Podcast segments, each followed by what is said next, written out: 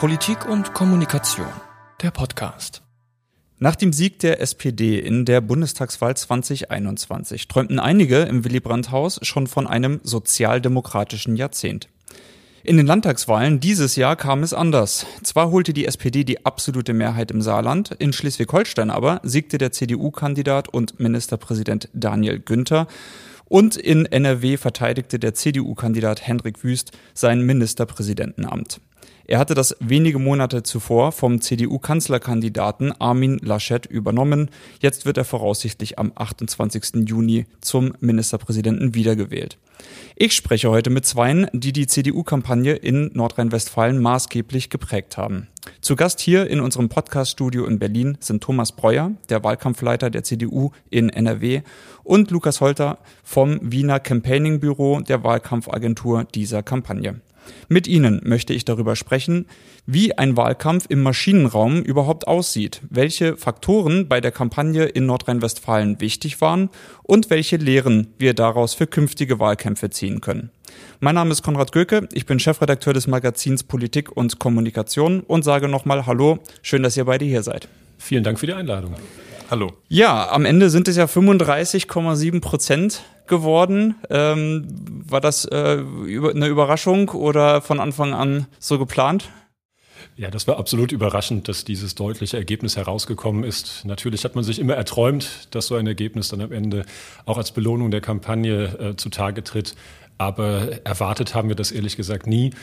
Ich habe im November das Amt des Wahlkampfleiters angetreten und da lagen die Umfragen bei 20 Prozent für uns und die SPD 13 Prozentpunkte vor uns und dementsprechend war das schon ein weiter Ritt, bis wir zu diesem Ergebnis hingekommen sind. Und das war die Folge einer guten Wahlkampagne, eines überzeugenden Spitzenkandidaten und auch einer guten Themensetzung.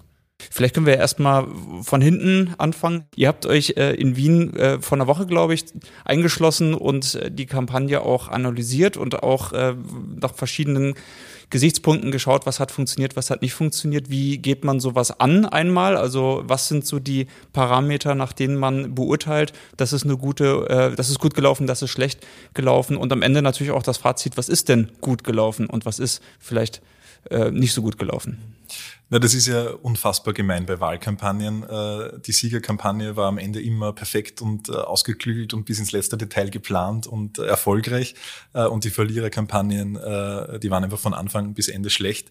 So ist es leider ja nicht. Und so, ähm, so einfach machen wir es uns auch nicht.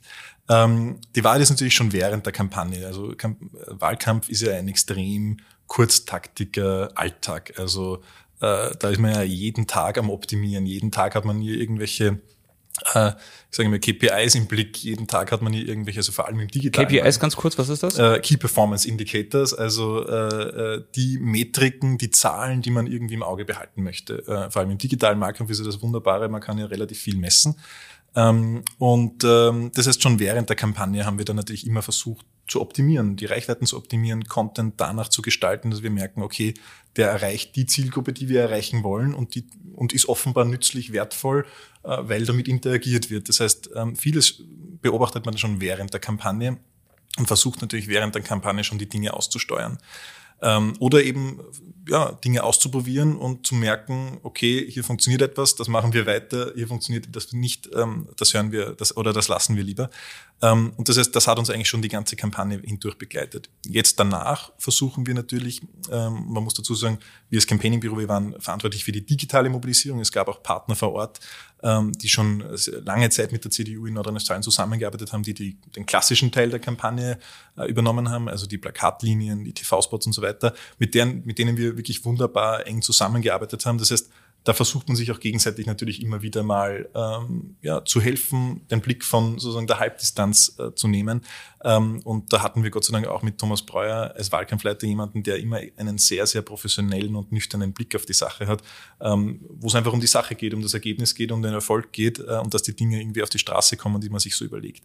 Also das ist während der Kampagne schon passiert. Was jetzt danach passiert, ist natürlich, dass wir uns versuchen, wirklich mit der Wahlkampfdokumentation auseinanderzusetzen. Das heißt, dass wir währenddessen schon immer wieder festhalten, was haben wir alles gemacht. Da muss man sich ja vorstellen, ich glaube, wir haben allein in den, in den äh, drei Monaten vor der Wahl ähm, über 100 Landingpages gebaut mit unterschiedlichen Themen, mit unterschiedlichen, zu unterschiedlichen Mikrokampagnen, äh, mit unterschiedlichen Zielen und Ausrichtungen. Manche waren ausgerichtet auf das Sammeln von E-Mail-Adressen, andere waren wirkliche Content-Plattformen, die wir über Google Ads äh, transportiert haben.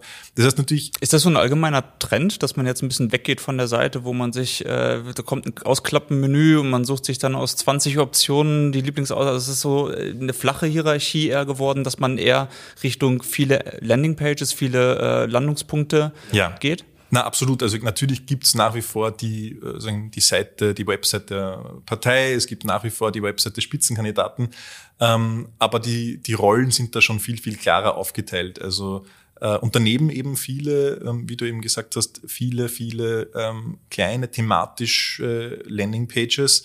Ähm, also Landingpage im Unterschied zur Website sagt ja nichts anderes als der Fokus auf eine Sache.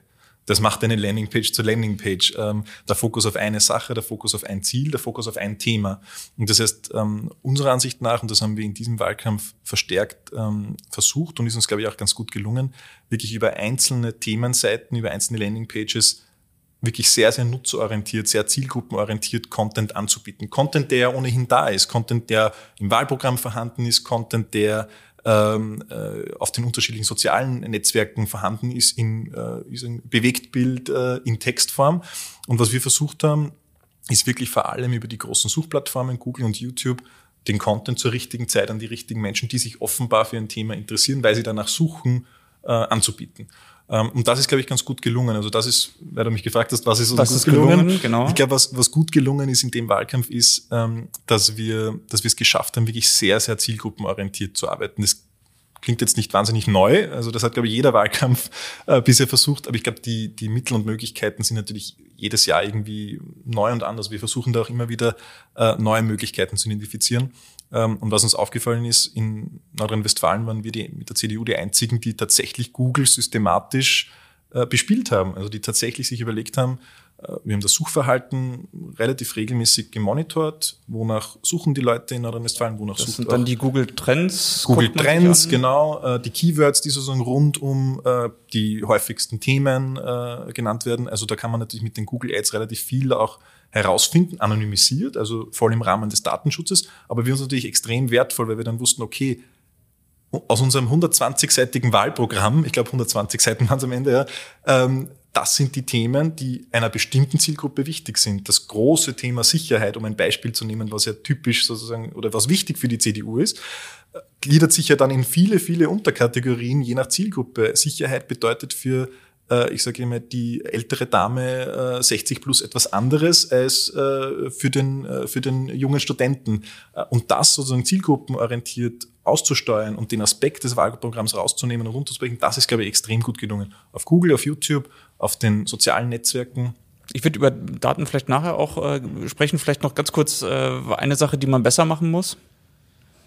Ähm, es ist ähm, schwierig. Ähm, es gibt sehr, sehr vieles im, im Kleinen, im Detail, die man besser machen kann. Ich glaube, am Ende. Vielleicht mal so einfach ein Detail, damit ja. man sich vorstellen kann, okay. die, die äh, große Herausforderung auch bei diesem Wahlkampf war die, die Vorlaufzeit. Also wir haben begonnen zu arbeiten, ähm, tatsächlich sozusagen an der Wahlkampagne im November, Dezember. Ähm, und das ist schon verhältnismäßig gering und dementsprechend äh, ist es uns nicht gelungen, auch jede Idee, die wir vielleicht irgendwo hatten, auch tatsächlich umzusetzen. Es waren viele Ideen, die dann in der Schublade blieben die einfach nicht mehr umsetzbar waren, weil technische Vorlaufzeiten für gewisse Dinge da waren. Also da blieb einfach vieles in der Schublade, was ich gerne gesehen hätte da draußen in der Kampagne. Vielleicht dann das nächste Mal. Thomas, du hast gesagt, du bist im äh, November angetreten. Das ist ja dann auch also der Zeitpunkt, wo er euch dann ins Boot geholt hat. Das heißt, da wurde dann ganz schnell wurden Nägel mit Köpfe, Köpfen gemacht.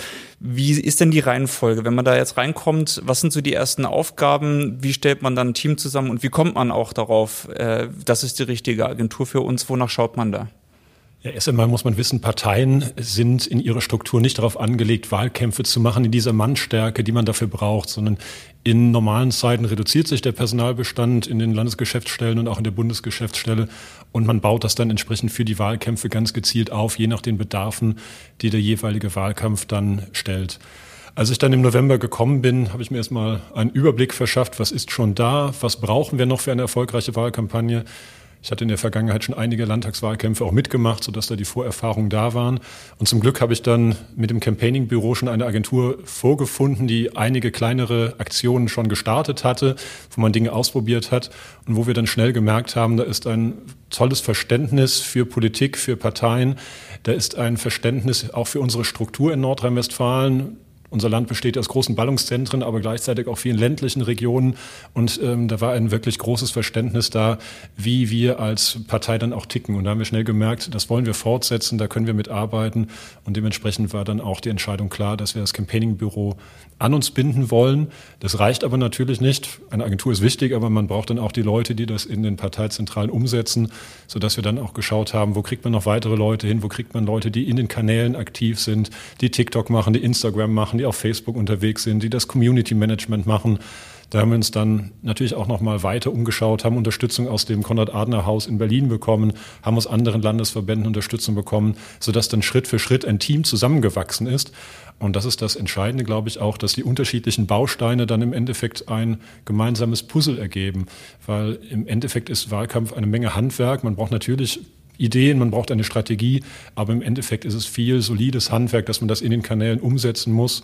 Und das ist dann auch nicht die Wahlkampfleitung und auch nicht die Agentur, die das Ganze steuert, sondern das sind die vielen, vielen Leute, die da draußen sitzen, die auch den Wahlkampf vor Ort machen, die dann unterwegs sind und die aktiv sein müssen. Und die müssen ein klares Fundament bekommen, einen Überbau, wie sie in den Kanälen unterwegs sein sollen. Und auch das ist uns gelungen, dass wir diesen strategischen Überbau entwickelt haben, ganz zu Beginn der Kampagne und dann sehr konsequent, sowohl was die Inhalte angeht, aber auch was die Bildsprache angeht, das immer weiterentwickelt und weitergetragen haben, sodass wir dann wirklich einen Wahlkampf aus einem Guss gemacht haben, über alle Kanäle hinweg, sowohl die klassischen Kanäle, aber auch in den digitalen Kanälen dort das vorangetragen haben und unseren Spitzenkandidaten und die Inhalte so sehr gut transportieren konnten. Als ich hier während des Wahlkampfs für die Bundestagswahl 2021 äh, vor allem Politiker zu Gast hatte und auch die ein bisschen habe erzählen lassen, wie führt ihr eigentlich euren Wahlkampf, ist aufgefallen, dass ein großer Vorteil der SPD war, dass sie tatsächlich wenige Kernforderungen hatten, die aber jeder bis ins unterste Glied nachbeten konnte. In jedem Wahlkampfstand in Hintertupfingen wusste eigentlich jeder Sozialdemokrat, äh, was er auf bestimmte Fragen zu antworten hat habt ihr auch gelernt von dem Erfolg der SPD im Bund oder war das irgendwie eine oder habt ihr eher einfach auf die Konstellation in NRW geschaut? Also wir haben natürlich auf die Konstellation in NRW geschaut. Wir haben weniger aus dem Erfolg der SPD, sondern aus dem Misserfolg der CDU gelernt, weil das war etwas, was wir im Bundestagswahlkampf gemerkt haben. Die Menschen an der Basis, die Wahlkämpferinnen und Wahlkämpfer, die wussten nicht, womit sie die Menschen überzeugen sollten. Was sind die Hauptargumente, warum man CDU wählen sollte bei der Bundestagswahl. Das war sowohl der Spitzenkandidat, der natürlich durch eigene Fehler, aber auch durch dann ja die mediale Berichterstattung ähm, kein ganz glückliches Bild abgegeben hat, aber auch die Inhalte konnten nicht so transportiert werden, dass sie leicht verständlich und für jeden dann auch weitervermittelbar waren. Und das war mir auch ganz wichtig, dass wir das anders machen wollten. Ganz klar eine Fokussierung auf bestimmte Kernthemen, wir haben es äh, dann Elevator Pitch genannt, dass jeder Wahlkämpfer innerhalb von 30 Sekunden erklären können muss, ähm, was sind die Hauptargumente, dann auch Henrik Wüst und die CDU zu wählen. Und das also haben wir wirklich. Die Dauer eines Fahrts im Fahrstuhl. Genau. Die klassische Überzeugung, ich fahre einmal mit meinem Chef im Fahrstuhl oder mit Danach wird der Wähler, CDU. Und dann wählt der CDU, ganz genau. Also so kann man dann den Wähler an den Haustüren, da hat man nicht mehr als 30 Sekunden. Wenn man klingelt, man bekommt die Tür aufgemacht, sagt ein paar freundliche Worte und dann muss man mit wenigen Argumenten dann auch überzeugen können. Und das ist uns gelungen, das auf verschiedene Themenebenen runterzubrechen, dass wir immer gute Argumente hatten, sowohl für Stadt, für Land, für alle Berufsgruppen, für alle soziodemografischen Schichten, weil das hat auch das Wahlergebnis gezeigt. Wir haben nicht einen bestimmten Klientels gewonnen, sondern wir waren in breiten Bevölkerungsgruppen überall vorne. Ähm, und äh, das ist etwas, was uns ausgezeichnet hat und was man eigentlich aus einer Volkspartei gar nicht mehr zugetraut hat, dass sie da breite Bevölkerungsschichten ansprechen aber, aber was ist so konkret so ein Satz? Also wenn ich jetzt äh, unbedarfter äh, Student bin und ich soll jetzt Wahlkampf für die Union machen, was für einen Satz kriege ich da mit in meinem äh, in meinem Toolkasten, damit ich weiß, okay, äh, da kann ich auch eine, eine Fahrstuhlfahrt überstehen? Also wir haben es fokussiert auf unseren Wahlkampfclan, an dem wir sehr lange gearbeitet haben und der hieß dann machen, worauf es ankommt. Damit wollten wir unterschiedliche Aspekte auch aufzeigen. Zum einen der zweite Teil, wir wissen, worauf es ankommt. Wir haben die Zeichen der Zeit erkannt. In diesen Krisensituationen, der Wahlkampf war geprägt von natürlich noch am Anfang der Corona-Krise, ähm, steigenden Inzidenzen, äh, Lockdowns, die dann ähm, notwendig waren. Und dann in der zweiten Phase des Wahlkampfs kam die Ukraine-Krise dazu, der Einmarsch von Russland. Ähm, und dementsprechend auch das war dann so ein Punkt, wo wir dann nochmal die Wahlkampagne auch überarbeitet haben. Ähm, in dieser Gemengelage war es wirklich wichtig, anzupacken, die richtigen Entscheidungen zu treffen und auch den Mut haben, diese Dinge umzusetzen. Und dementsprechend haben wir das dann, dieses Machen, worauf es ankommt, runterdekliniert in alle Themenbereiche von der inneren Sicherheit, wie es der Lukas eben schon gesagt hat, über die Bildung, über natürlich auch die Versöhnung von Wirtschaft und Umweltschutz, ähm, was auch eines der Hauptthemen bei uns war, über Verkehr, über Preissteigerungen am Ende, was auch ein dominierendes Thema war, wo wir immer Lösungen auch aufgezeigt haben und auch ganz klar gezeigt haben, wir haben auch den Mut, diese Dinge entsprechend umzusetzen. Das heißt, äh, die Preise sind zu hoch. Hallo, äh, ich klopfe bei Ihnen übrigens, mein Kandidat hat diese Idee. Ganz genau. Ja. Und das, äh, Entschuldigung, das äh, ganz auf, auf verschiedene Subgruppen dann runtergebrochen. Ich glaube, das ist auch ein, ähm, ein Learning aus dem Wahlkampf dass man sehr viel differenzierter vorgehen muss. Ähm, es ist nicht mehr diese eine Botschaft, die für alle passt, one size fits all, sondern man muss differenziert vorgehen. Ganz klar deswegen auch diese Vielzahl an Landingpages, die wir da erarbeitet haben, um jede Zielgruppe individuell anzusprechen, mit unterschiedlichen Themen, unterschiedlichen Wordings, immer mit derselben Strategie, immer mit demselben Überbau, aber natürlich die Menschen dort abholen, wo sie auch gerade gedanklich anzutreffen sind. Und das ist schon eine Entwicklung, wenn ich das noch ergänzen darf, die, die sich jetzt einfach noch einmal verstärkt hat. Also ich glaube, Wahlkampagnen haben in den letzten Jahren immer schon versucht, zielgruppenorientiert zu haben, regionalisiert irgendwie Beiträge auszuspielen. Aber ich glaube, was tatsächlich sehr konsequent hier gelungen ist, ist dieses wirklich Runterbrechen des Wahlprogramms auf die einzelnen Zielgruppen. Ähm, und, äh, und mit den Mitteln, die eben jetzt zur Verfügung stehen, auch schon jetzt schon die letzten Jahre zur Verfügung standen, ähm, das auch wirklich an die richtigen Zielgruppen zu bringen. Äh, Thomas sagte ja gerade, äh, dass auch die mediale Berichterstattung bei der Unionskampagne 2021 ein Problem war. Irgendwann gibt's ja so ein bisschen dieses, äh, wenn man einmal auf der abschüssigen Bahn ist, dann illustriert jedes Foto den Abstieg. Ähm, das ist ja gerade online ein Riesenthema. Also da gibt es ja, hat man, konnte man auch nachlesen, gab es ja eigene WhatsApp-Gruppen, die sich die neuesten Fernsehbilder gezogen haben und gesagt haben, okay, wie kann man daraus ein Meme, also ein Witzbild bauen, äh, das den Gegner möglichst blöd und unseren Kandidaten möglichst gut dastehen lässt. Wie war die Überlegung da bei euch? Also wie habt ihr äh, versucht, das einzupreisen oder auch äh, mit zu berücksichtigen bei eurer Strategie und wie habt ihr das organisationell auch gemacht? Ich glaube, es sind ein paar Aspekte. Ich glaube, grundsätzlich ähm, war der Wahlkampf in einem Umfeld, das extrem krisengeprägt war. Und, und das heißt einfach, da war kein Platz für irgendwelche Lustigkeiten, sage ich jetzt mal, also irgendwelche Spaßaktionen, die man vielleicht sonst in einem Wahlkampf machen würde. Das heißt, von, von der Kampagne ging da sehr, sehr, gingen wir da eigentlich sehr behutsam damit um, wie witzig sind wir unterwegs, wie sehr bedient man äh, äh irgendwelche äh, lustigen Sprüche, irgendwelche Memes. Ähm, das war vielleicht der eine Teil. Der andere Teil war wirklich, dass Community Management eine enorm große Rolle gespielt hat ähm, und aus meiner Sicht auch immer weiter spielen werden muss. Ähm, also da ist sicher auch noch Luft nach oben. Community Management bedeutet ja wirklich zu sagen, okay, wir sind auf diesen Plattformen aktiv, sozialen Medien allen voran äh, und verstehen die nicht als reine Sendungsportale, wo wir sozusagen die Pressemeldung nochmal in kürzerer Form äh, rausjagen, wie es leider nach wie vor ja noch immer viele gibt da draußen, die das so behandeln, sondern verstehen das wirklich als Kanal, wo wir, wenn wir erfolgreich sind, Antworten bekommen. Und es soll dann eben nicht bei diesen Antworten bleiben, sondern gerade mit Fokus auf den eigenen Kanälen soll man da irgendwo reingehen in einen Dialog, in eine Auseinandersetzung, sei das, wenn man dann positive Rückmeldungen verstärkt, sich dafür bedankt, dass man unterstützt wird oder eben auch auf kritische Fragen eingeht. Bis hin zu eben den klassischen, sozusagen den Trollen, die natürlich dort und da auch unterwegs sind, denen irgendwie Regeln vorzugeben, zu sagen, bitte, also hier nicht auf unserer Seite äh, einfach nur herumpöbeln. Konstruktiver Diskurs ist erwünscht, aber es gibt einfach einen Etikett, an die man sich hält und, und sonst wird man eben äh, verborgen, blockiert, was auch immer. Also ich glaube, da gibt es auch ganz klares Regelwerk. Das machen viele äh, zu wenig. Das ist, glaube ich, in der Kampagne ganz gut gelungen. Und der nächste Schritt ist ja dann, dass man sagt, also viele Dinge passieren ja natürlich da im, im Hintergrund, nämlich äh, nicht nur die Kommentare, sondern auch die vielen Nachrichten, die man bekommt über Facebook, über Instagram, ähm, die sozusagen die Kampagne erreichen, die alle bearbeitet werden müssen. Ähm, und die eben dann besonders häufig kommen, wenn die Kampagne einen guten Job macht. Das heißt, je besser man den Job macht, desto mehr hat man am Ende Arbeit damit zu tun. Aber das ist, glaube ich, der, äh, ein extrem wertvolles Gut, dieses Potenzial, das in der Community steckt, auch wirklich zu heben. Das kann so weit gehen, dass man sagt, man, man geht bewusst in irgendwelche Facebook-Gruppen rein als Kampagne und sagt, okay, Ihr diskutiert hier gerade über ein Thema. Übrigens, wir als Kampagne, unser Spitzenkandidat kümmert sich um dieses Thema. Das ist unser Angebot.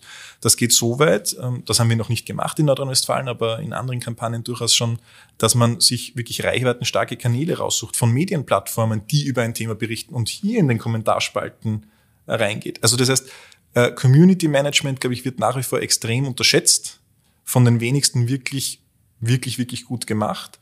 Ähm, und man merkt aber gleichzeitig, und das haben wir in diesem Wahlkampf gemerkt, was es bedeutet, wenn man das ordentlich macht. Da kommt unfassbar viel zurück und man kann es vor allem für die Kampagne nutzen. Man kann die Leute ja äh, ein Stück weit lenken. Menschen, die signalisieren, dass sie Unterstützung äh, oder Unterstützer sind, dass sie bereit wären, etwas zu tun. Die Frage ist ja nur, ist die Kampagnenorganisation bereit, daraus was zu machen? Ist sie dahingehend aufgestellt? Thomas hat es gesagt im, im Wahlkampf, werden dann natürlich dann die Ressourcen äh, so gut es geht hochgefahren. Das heißt natürlich auch hier auf der, auf dem, beim Thema Community Management äh, holt man sich dann noch äh, Unterstützung dazu, die eben mit Hilfe eines Ticketsystems äh, da äh, die unterschiedlichen Nachrichten zugeordnet bekommen äh, und jeder beantwortet da am Tag, äh, ja, wenn es hochkommt, äh, ein paar hundert Nachrichten. So, so funktioniert das dann. Ticketsystem, das bedeutet, es gibt so ein elektronisches System, wo man äh, den verschiedenen Mitgliedern des Teams einfach eine bestimmte Nachricht äh, Anfragen zuordnend, dann auch nachvollziehen kann, wer hat was, wann, wie geantwortet, sodass das alles transparent ist und dann auch abgearbeitet werden kann. Klassisches Handwerk. Und dass man es auch nicht zweimal machen muss. Äh, Thomas, ich habe ja äh, gesagt eingangs, dass diese Erzähl die SPD versucht hat, diese Erzählung zu verfestigen. Wir ziehen erst jetzt äh, ins Kanzleramt und dann äh, Siegeszug durch die Länder. Das fing ja mit dem Saarland erstmal ganz gut an, wurde dann in Schleswig-Holstein gestoppt. Wie geht man mit sowas um? Versucht man sowas zu ignorieren oder, oder versucht man eine Gegenerzählung aufzustellen und herauszustellen, warum äh, das Land das Land und äh, der Bund der Bund sind? Also was war da die Überlegung? Die Herausforderung war natürlich schon ganz klar, dass die Gegenseite versucht hat, hier dieses Ampelmodell auch auf die Bundesländer zu übertragen. Das war auch eines der Hauptargumente, die am Anfang des Wahlkampfs gekommen sind. Ähm, wenn auch in Düsseldorf eine Ampel regiert, dann würde es für Berlin einfacher werden, Dinge umzusetzen. Ähm, da haben wir dann schnell gesagt, das kann es nicht sein, sondern wir sind eine Landtagswahl. Es geht um die Bedürfnisse der Menschen in Nordrhein-Westfalen und darauf müssen wir die richtigen Antworten geben. Und im Endeffekt hat es auch die Wahlanalyse gezeigt. Die Landtagswahl war keine kleine Bundestagswahl, wie die Menschen oder wie man das im Vorfeld häufig gesagt hat, sondern es war ein ganz klarer Fokus auf die Spitzenkandidaten, auf die Themen, auf das, was die Menschen im Land interessiert hat. Natürlich waren die Themen überlagert von den großen Krisen, die wir ja schon mehrfach jetzt erwähnt haben. Aber es war immer der Effekt, was bedeutet das für unser Land? Wie sichern wir hier vor Ort Arbeitsplätze? Wie können wir die Energiepreise ähm, in anständigen Rahmen halten? Also immer geschaut, was bekommen wir für Lösungen innerhalb dieser Krise? Krisen für unser Bundesland hin, um dann auch zu schauen, wie ist die positive Entwicklung. Also man muss ja auch immer eine Erzählung geben, um den Menschen zu zeigen, was passierte in den nächsten fünf Jahren und warum sollte man dann entsprechend uns die Regierungsverantwortung auch übergeben. Ähm, Deswegen war es schon wichtig, auch zu zeigen, es gibt klare Machtoptionen. Wir haben immer argumentiert, wir wollen die schwarz-gelbe Koalition fortsetzen, weil das war eigentlich das Erfolgsmodell, was die vergangenen fünf Jahre auch erfolgreich regiert hat ähm, als immer klarer wurde, dass das wahrscheinlich arithmetisch nicht funktionieren wird, hat man sich natürlich auch schon im Vorfeld umgeschaut und überlegt, ähm, wie kriegt man auch andere Konstellationen hin. Und da muss man sich auch strategisch anpassen und sagen, dann macht man vielleicht einen Angriff auf den politischen Gegner weniger, um dann nicht hinterher Hürden aufzubauen für mögliche Koalitionsverhandlungen. Also das spielte immer auch schon eine Rolle in den Überlegungen während des Wahlkampfs. Gab es da irgendwie so einen Zeitpunkt, wo man gesagt hat, okay, ja, jetzt, das zeichnet sich so ab, so vielleicht ab dieser Woche vielleicht mal äh, eine Attacke weniger reiten? Na, das war ein laufender Prozess, also das kann man nicht an einem Zeitpunkt festmachen. Ich glaube, grundsätzlich die Zahlen haben das schon sehr lange gespiegelt, dass eine Fortsetzung der schwarz-gelben Koalition nicht wirklich realistisch war. Lukas, es geht ja bei Kandidaten, du hast ja auch angesprochen, die äh, Thomas, die die Qualitäten eines Kandidaten herauszustellen. Was war äh, online, also wo man wirklich ja äh, dieses virale Potenzial hat, wirklich diese diesen Durchlauferhitzer, diese Verstärkung durch Kanäle. Was welche Stärken hat man bei Hendrik Wüst herausstellen wollen und das auch geschafft und ähm, was, worüber hat man dann ein bisschen weniger gesprochen bei ihm? Am, am Ende ist es ja gerade in der digitalen Kommunikation äh, die Entscheidung oder generell in, eigentlich in der Positionierung jedes Politikers die Entscheidung, auf, worauf fokussiert man. Ein Mensch hat ja so viele Facetten, so viele Eigenschaften und so ist es ja auch bei Henrik Wüst am Ende. Das ist so ein, eine vielschichtige Person, äh, aber die Strategie äh, muss sich irgendwie entscheiden, was für ein Bild wollen wir formen, vor allem auf unseren eigenen Kanälen. Äh, gerade im digitalen Raum hat man das ja nicht nur alleine in der Hand, aber für uns war klar, ähm, wir wussten, oder man, man hat gesehen, ähm, dass Henrik Wüst auch schon dafür bekannt wurde in den wenigen Tagen und Wochen, in denen er Ministerpräsident war, dass die Menschen ihm zugetraut haben, ähm, dass er ja, mit einer Führungsstärke Lösungen herbeiführt. Und das ist eine unfassbar gute Zuschreibung für einen Politiker, gerade wenn man bedenkt, dass dass viele äh, Parteien, viele der etablierten Parteien in den letzten Jahren an Lösungskompetenz, Zuschreibung verloren haben. Henrik Wüst hatte da relativ gute Werte. Ähm, auch der Faktor Sympathie, also einfach, dass er sympathisch wirkt. Woraus resultiert das? Er ist im persönlichen Gespräch extrem nahbar, extrem, äh, ja, einfach zugänglich auch. Ähm, das heißt, für uns war klar, wir wollen zeigen, ähm, das, was es jetzt braucht, in einer Zeit, die krisengebeutelt ist, braucht es jemanden wie Henrik Wüste. Aber das wissen ja nicht so viele. Also am Ende muss man ja persönliches Gespräch, das ist ja dann, äh, kann sich ja nicht teilen, das muss man dann doch irgendwie versuchen so zu kommunizieren, dass es auch sehr viele Leute Absolut. Und das war ja das Ziel und das ist das Wunderbare jetzt, sage ich mal, äh, mit allen Vor- und Nachteilen äh, dessen, dass Henrik Wüst ja mehr oder weniger permanent begleitet wurde von irgendwelchen Leuten mit Kameras oder Smartphone. Aber auch denen haben wir mitgegeben, äh, eine gewisse, und, und Thomas hat es vorher gesagt, diese diesen strategischen Überbau. Das heißt, was wollen wir von ihm sehen? Was wollen wir von ihm besonders in die Auslage stellen? Und das war die Führungsstärke, das war, dass er. Wie sieht das aus, Führungsstärke? Naja, das sieht aus, das drückt sich aus in Beiträgen, wo er über Entscheidungen spricht, wo er äh, äh, wo wir transportieren, wie äh, gewisse Dinge in, als Ministerpräsident entschieden wurden, wo er begründet, wo er an Überlegungen teilhaben lässt. Also wir wollten ja auch zeigen, äh, ich habe Henrik Wüst kennengelernt als jemanden, der auch wirklich sehr besonnen ist, also der eher, sage ich mal, äh, das eine Mikro auslässt, um sich zu überlegen, äh, was er ins nächste Mikro sagt. Ähm, und das, das war ist auch nicht immer so. Ja, absolut. ja. Und äh, aber das hat, äh, das hat, hat mich schon beeindruckt. Also ähm, man hat bei ihm immer gemerkt, äh, dass er sich da seiner Verantwortung extrem bewusst ist. Und das zu transportieren, dass es auch die Momente gibt, wo man mal nachdenkt, dass es die Momente gibt, wo man sich immer wieder mal besinnt, was ist meine Haltung, was sind die Werte, die meine Politik ausmachen, das kann man auch auf Social Media transportieren, äh, wenn man diese Bilder zeigt, wenn man äh, auch ein bisschen eben den Spitzenkandidaten sozusagen interviewt, ein bisschen bittet, hineinhorchen zu lassen in seine Überlegungen. Ähm, und, und andere Facetten, das Zugängliche, das Nahbare, das war sehr natürlich, weil da musste man eigentlich nur die Kamera draufhalten, wenn Henrik Wüst den Menschen begegnet. Äh, da standen, da entstanden extrem viele gute Bilder, die sehr authentisch wiedergespiegelt haben, wie viele, die ihn persönlich kennengelernt haben, ihn auch wahrgenommen haben, als jemand, der ähm, ja einfach auf die Menschen zugeht, zuhört. Ja. Ich glaube, das authentisch ist da ein wichtiger Faktor. Man kann einen Spitzenkandidaten nicht anders präsentieren in der Öffentlichkeit und auch in den digitalen Medien, als er wirklich ist. Das bringt nichts, einen sechs Monate lang eine Rolle spielen zu lassen. Das wird der Wähler am Ende merken. Es kommt darauf an, wirklich die Vorzüge herauszustellen, Besonderheiten herauszustellen und gerade bei Hendrik Wüst, er ist ein junger Politiker noch äh, für so einen Spitzenpolitiker. Und dementsprechend ging es auch darum, einen neuen Politikertypus so ein bisschen zu zeigen, der mitten im Leben steht, der in dieser digitalen Welt auch mittendrin ist, ähm, der auf Augenhöhe mit den Menschen diskutiert und nicht abgehoben unterwegs ist. Also da auch schon zu zeigen, das ist jetzt eine neue Politikergeneration, die auch anders vielleicht an Probleme und Herausforderungen rangeht als die vorangegangene. Wir hatten hier schon über Daten auch gesprochen. Das ist ja spätestens seit den Obama-Kampagnen äh, ein ganz großes Thema. Wie kommt man dazu, dass die Leute freiwillig mitmachen, dass die Leute aber auch freiwillig Daten zur Verfügung stellen? Was für Wege seid ihr da gegangen und was habt ihr mit den Daten gemacht? Wie haben die euch geholfen? Ne, ich glaube, was, was ein wirklich ein Schlüsselsatz ist eben, wie, wie, wie schafft man es, dass Leute freiwillig die Daten hergeben. Und ähm, man muss, glaube ich, dazu sagen, ähm, alles, was wir da tun und äh, in vielen, vielen Kampagnen, aber eben auch in, für die CDU-NRW tun, ist streng im Rahmen der Datenschutzgrundverordnung. Das heißt, ähm, die, sich, die stellt ja sicher, dass jemand sich sehr bewusst ist dessen, was er da gerade macht. Das ist, glaube ich, der eine Faktor. Der zweite Faktor ist, dass, ähm, dass man, wir die Erfahrung gemacht haben, Leute geben dann ihre Daten her, wenn sie einen Nutzen davon haben.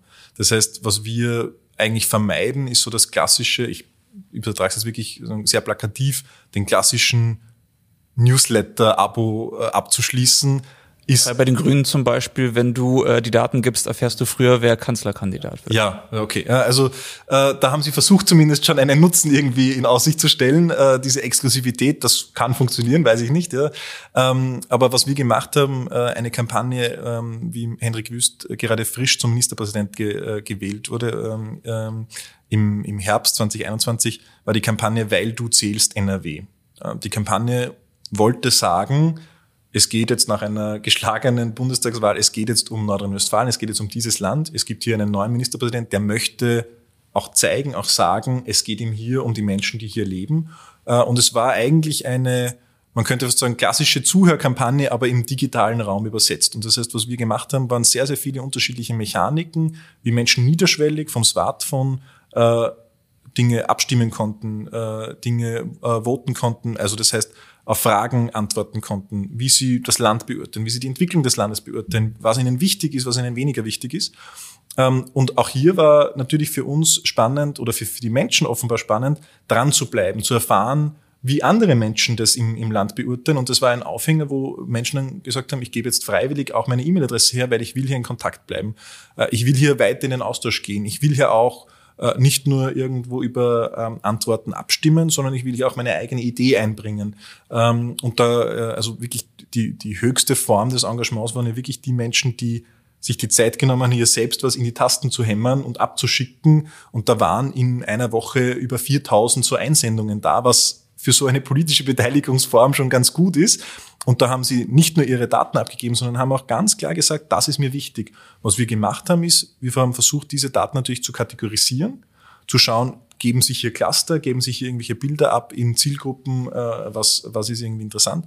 Und darauf dann später natürlich auch im Wahlkampf zurückgegriffen. Einerseits, weil wir die Menschen, die damals mitgemacht haben, also damals im Oktober, ähm, immer wieder auch mal eingeladen haben, auch jetzt im Wahlkampf ähm, aktiv zu werden oder sich wieder mit diesem Thema, über das sie damals gesprochen haben, wieder zu reden. Ähm, und auf der anderen Seite, weil wir natürlich Rückschlüsse gezogen haben, weil wir gesagt haben, okay, damals im Herbst waren das bestimmende Themen in einer bestimmten Zielgruppe, können wir darauf aufbauen, Content, Content erzeugen rund um unser Wahlprogramm und das ähnlichen Zielgruppen anbieten. Und das waren Mechaniken, die uns eigentlich ganz gut weit gebracht haben. Und im Wahlkampf ist natürlich der Fokus dann sehr, sehr schnell wieder geschwenkt auf äh, auf die Mobilisierung der eigenen äh, Mitglieder. Das heißt natürlich, die CDU NRW hat natürlich ihre Mitgliederdaten, ähm, wo man auch ganz gezielt auch in die äh, E-Mail-Strategie reingegangen ist und gesagt hat, okay, wie gelingt es uns halt die richtigen Leute aus der eigenen Mitgliedschaft äh, auch wirklich zu mobilisieren. Man darf ja einem Druckschluss im Wahlkampf nicht unterliegen, nämlich dass man glaubt, nur weil jemand Mitglied ist, ist er automatisch Wahlkämpfer, automatisch mobilisiert und geht automatisch zur Wahl. Viele vergessen ihre eigenen Leute zu mobilisieren und das ist, glaube ich, Stichwort Handwerk, eines der handwerklichen Elemente, die man einfach nicht vergessen sollte. Die eigenen Leute genauso wertschätzend zu behandeln, sich die Zeit dafür zu nehmen, zu sagen, okay, wir wollen auch dich zur Wahlurne bewegen, motivieren und im besten Fall auch dein Engagement auch äh, kanalisieren in der Kampagne. Also nicht nur erobern, sondern auch die mitnehmen, die schon Absolut. da sein sollten. Und vor allem auch Angebote machen zur Partizipation. Ich glaube, das ist ganz ein entscheidender Faktor. Wir beklagen immer, dass die Leute nicht mehr Mitglieder werden wollen in den Parteien.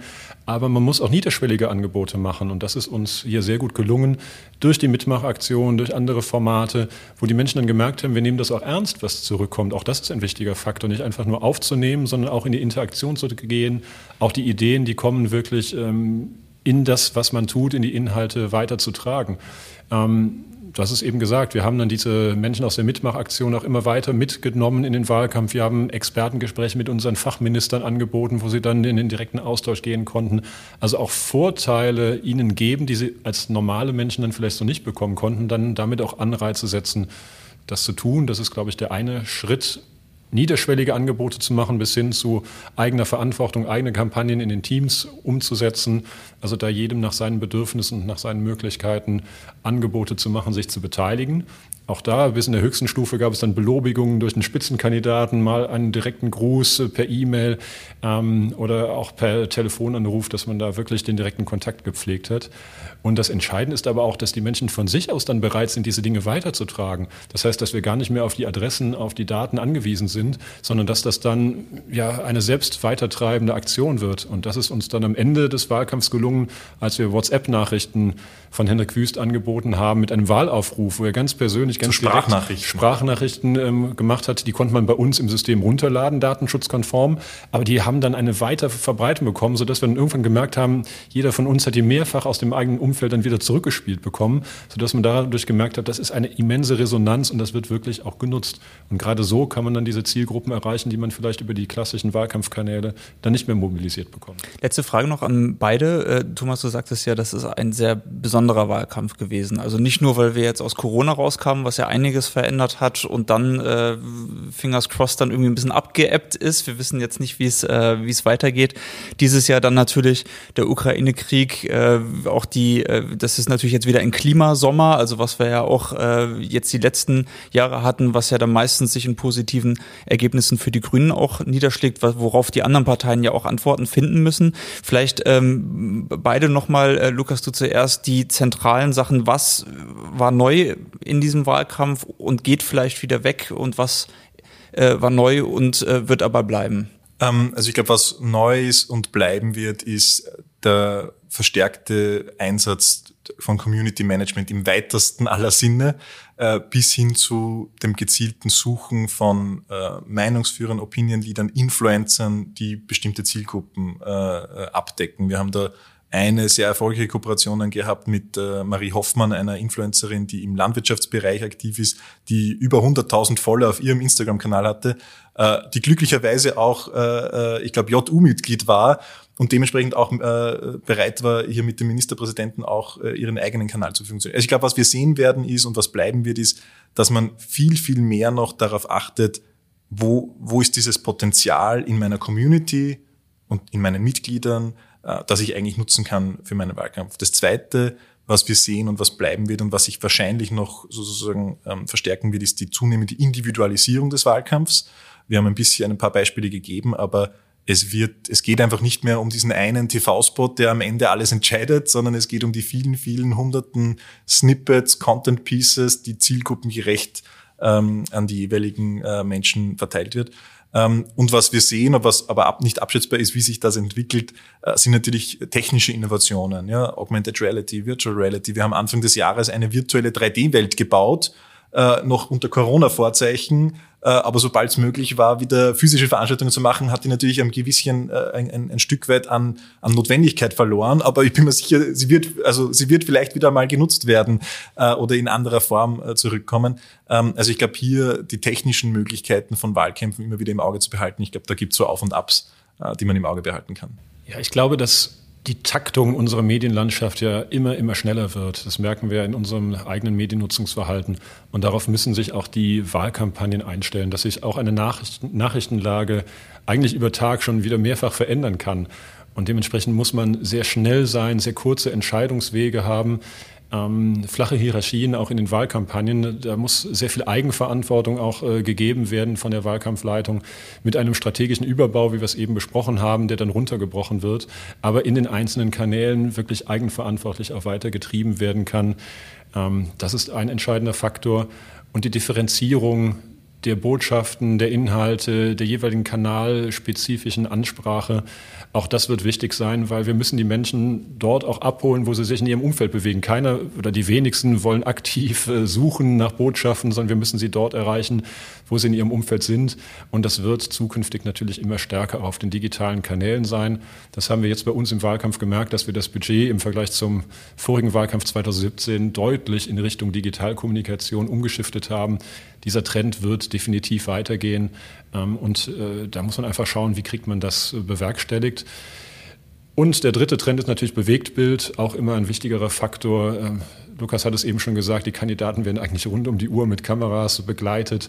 Ähm, auch darauf muss man sich einstellen und dort entsprechende Angebote machen, ähm, die von den Menschen aufgenommen werden können, die State of the Art sind, ähm, aber gleichzeitig auch die Botschaften vermitteln, die man dann strategisch auch transportieren will. Dann werde ich mal schauen, dass ich mir eine Virtual Reality Brille mhm. für künftige Wahlkämpfe besorge. Thomas Breuer, Wahlkampfleiter der CDU in NRW und Lukas Holter, Mitglied der Geschäftsleitung vom Wiener Campaigning Büro. Vielen Dank, dass ihr aus Köln und aus Wien äh, euch nach Berlin bemüht habt, um mit mir über den Wahlkampf zu sprechen. Spannende Einblicke, wie ich finde. Und schauen wir mal, wie es weitergeht. Vielen Dank. Sehr gerne.